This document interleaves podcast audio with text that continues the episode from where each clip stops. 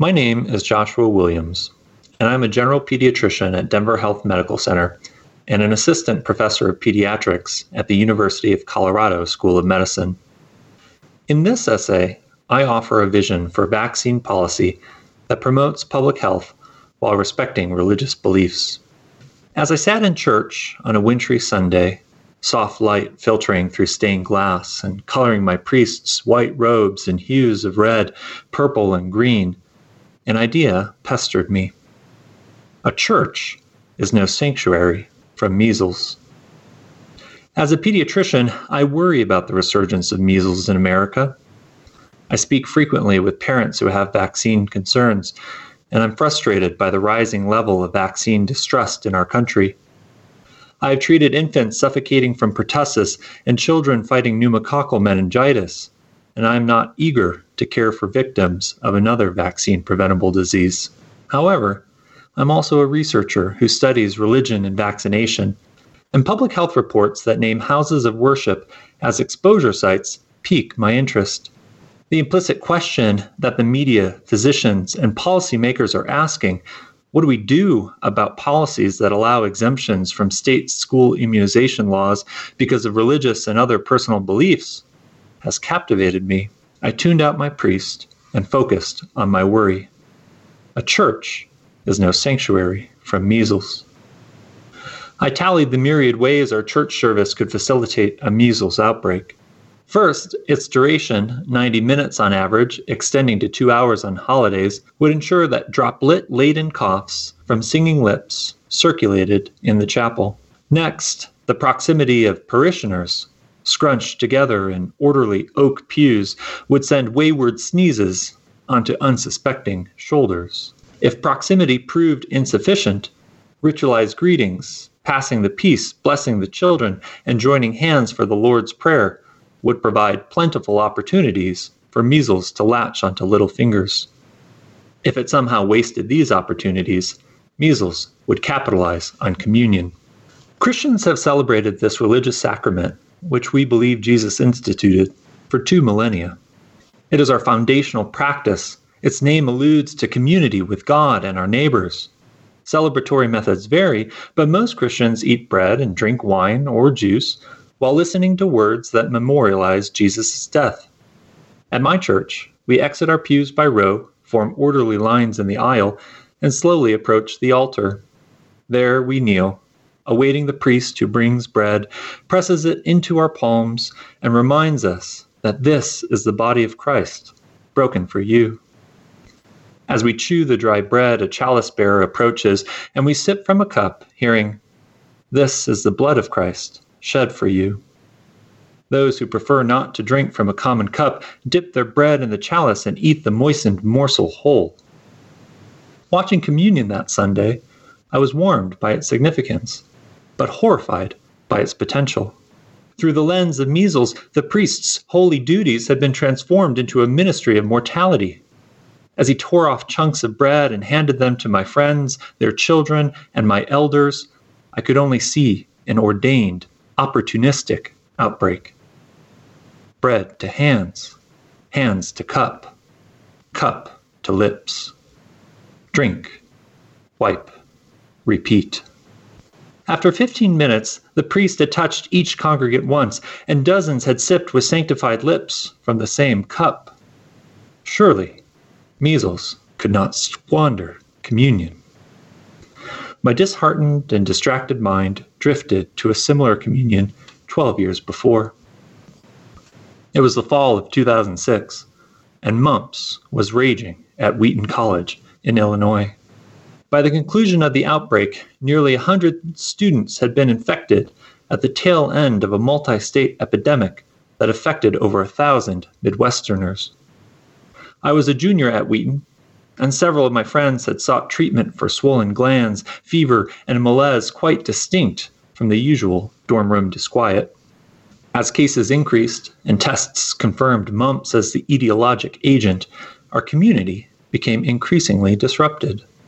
Classmates became cases. Dorm rooms became quarantine zones. Public health notices replaced concert flyers on community messaging boards.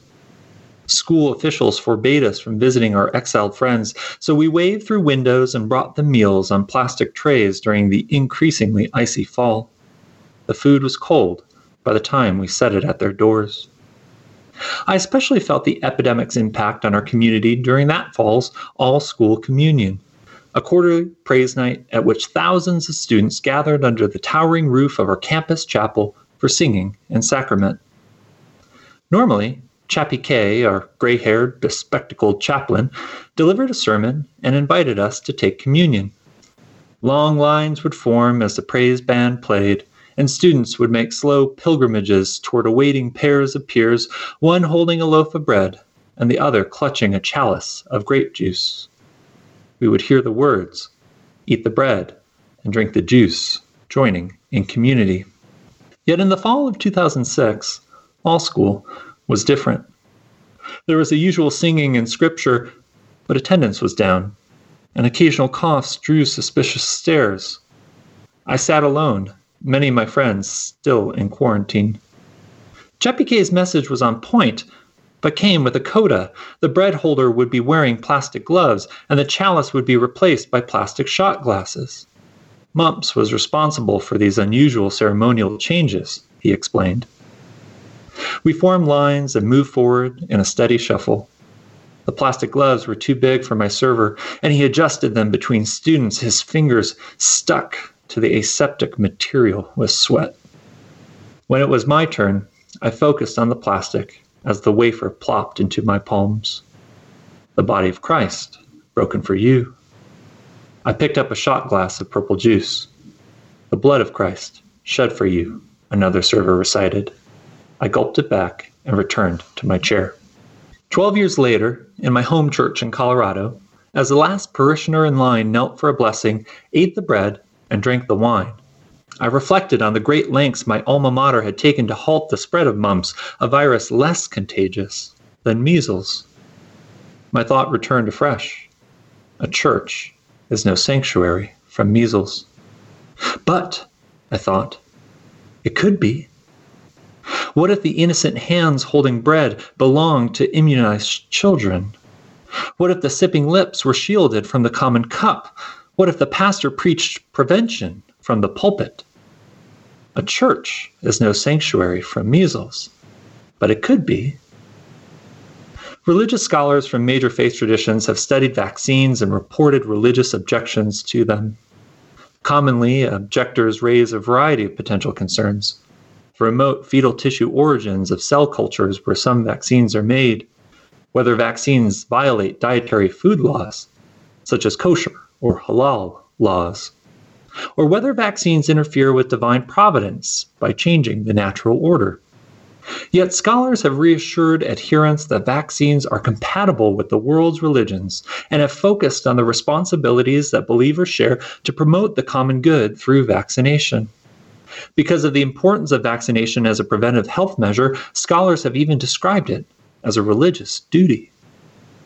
However, recent measles and varicella outbreaks demonstrate that people of faith disagree on this duty, even after being counseled by clergy, and some houses of worship may never be sanctuaries from disease. Thus, as public health departments and elected officials across America respond to escalating cases and costs, they have imposed public space quarantines, school attendance bans, and even the forcible removal of children from their homes. With these actions, the cohesive mortar of our communities begins to crumble. And unlike the Wheaton outbreak 12 years ago, which briefly caused cracks in campus life before ending, the current crisis is a protracted threat. Furthermore, outbreaks have affected many insular faith groups, fostering a distrust of religion. In An Outbreak Spreads Fear of Measles, of ultra Orthodox Jews, of anti Semitism, a New York Times reporter observed how some New York residents have begun crossing the street when they see ultra Orthodox Jews. Many Hasidic leaders fear an increase in anti Semitism. How should policymakers respond to these concerning stories? What should they do as professional societies, such as the American Academy of Pediatrics, call on them to eliminate religious vaccine exemptions? When weighing parental autonomy and the public good in their own settings, states have enacted a patchwork of vaccine statutes. Yet, surely, there are overarching principles that could guide the creation of new policies that protect public health, respect religion, and minimize disruption to our communities. What might they be? Over the past few months and more than a dozen interviews, I've asked religious leaders this question. They, too, are perplexed and flustered by this crisis. One concept that has emerged as a guiding ideal for better vaccine policy is that of beloved community. Martin Luther King Jr. popularized this term in the 1950s, envisioning beloved communities as societies in which conflicts naturally arose, but love and justice triumphed over fear and hatred through dialogue and nonviolence. In times of crisis, beloved communities would seek justice, avoid retribution, and preserve unity in love. In the case of vaccine policy, one can see how the principles of love and justice could be at odds, but also how they might be engaged harmoniously to create vaccine laws that foster beloved community. Justice alone, through the rapid and forceful elimination of religious vaccine exemption laws, may improve public health but cause an exodus of unimmunized children from public schools and increasing skepticism of government among religious groups. Love without justice, permitting religious vaccine exemptions without scrutiny, ignores the severity of vaccine preventable diseases, their costs to society, and their predilection for vulnerable populations. Neither justice nor love is sufficient to foster beloved community and the reckless pursuit of each has its own consequences. Clearly, legislators must pursue a balanced approach in which they promote justice while pursuing love. In his efforts toward racial integration, Dr. King demonstrated this both and approach. He noted how acts of justice, for instance, court orders that enforced desegregation, breed proximity between community members which create the conditions necessary for love. He wrote, Desegregation will break down the legal barriers and bring men together physically, but something must touch the hearts and souls of men so that they will come together spiritually because it is natural and right. As policymakers wrestle with religious vaccine exemptions and the desires of their constituents, they have a unique opportunity to use principles of love and justice to extend the concept of beloved community into childhood vaccination policy. First, legislators could foster beloved community by scrutinizing religious vaccine exemption policies. States are not required to provide religious exemptions to school immunization requirements, but out of a sense of love for constituents who object to vaccines on religious grounds, many do.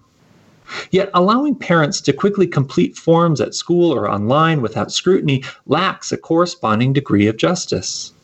Policies that require parents to write personal statements of religious belief explaining their objections, obtain exemption forms in person at public health departments, get signatures from religious leaders or notaries, and resubmit forms every year strike a better balance between love and justice. Multiple studies have found that states with such exemption policies have decreased rates of vaccine exemptions and fewer cases of vaccine preventable diseases. Second, policymakers could promote beloved community by better enforcing school vaccination requirements. In 2016, public health officials in North Dakota who were studying declining vaccination rates among school children compared up to date vaccination rates in children whose schools enforced vaccination policies and in those whose schools did not. Unsurprisingly, schools that closely monitored and enforced state laws had significantly higher up to date immunization rates compared to schools with lax enforcement after the Assistant Attorney General of North Dakota suggested that the North Dakota Department of Public Instruction could withhold funds from schools with lax enforcement. Up to date vaccination rates rose quickly. To proactively assist schools with enforcement, North Dakota officials suggested that local health units create memoranda of understanding with schools to assist with immunization data collection and send letters to noncompliant families. This approach shows love for parents who object to vaccines on religious grounds. even if public health officials or policymakers disagree with the objections, but it upholds justice by enforcing fairly passed legislation. Third, policymakers could pave the way for beloved community by enacting laws that protect public health during outbreaks of vaccine preventable diseases. In times of crisis, laws that emphasize justice are essential to preserve the health of the community and protect its youngest and most vulnerable members. Many lawmakers have written or enforced such laws during the current outbreaks of measles and varicella that have spread to over two dozen states. In Kentucky and North Carolina, unvaccinated children have been excluded from school and sporting activities during outbreaks of varicella. Rockland County, New York, the epicenter of a measles outbreak, declared a state of emergency and barred unvaccinated children from public places.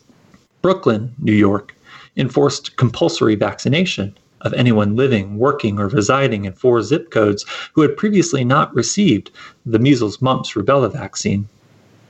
These actions, which have been upheld in court, are consistent with Dr. King's vision of beloved community, in which justice precedes love as the partial first step toward genuine community.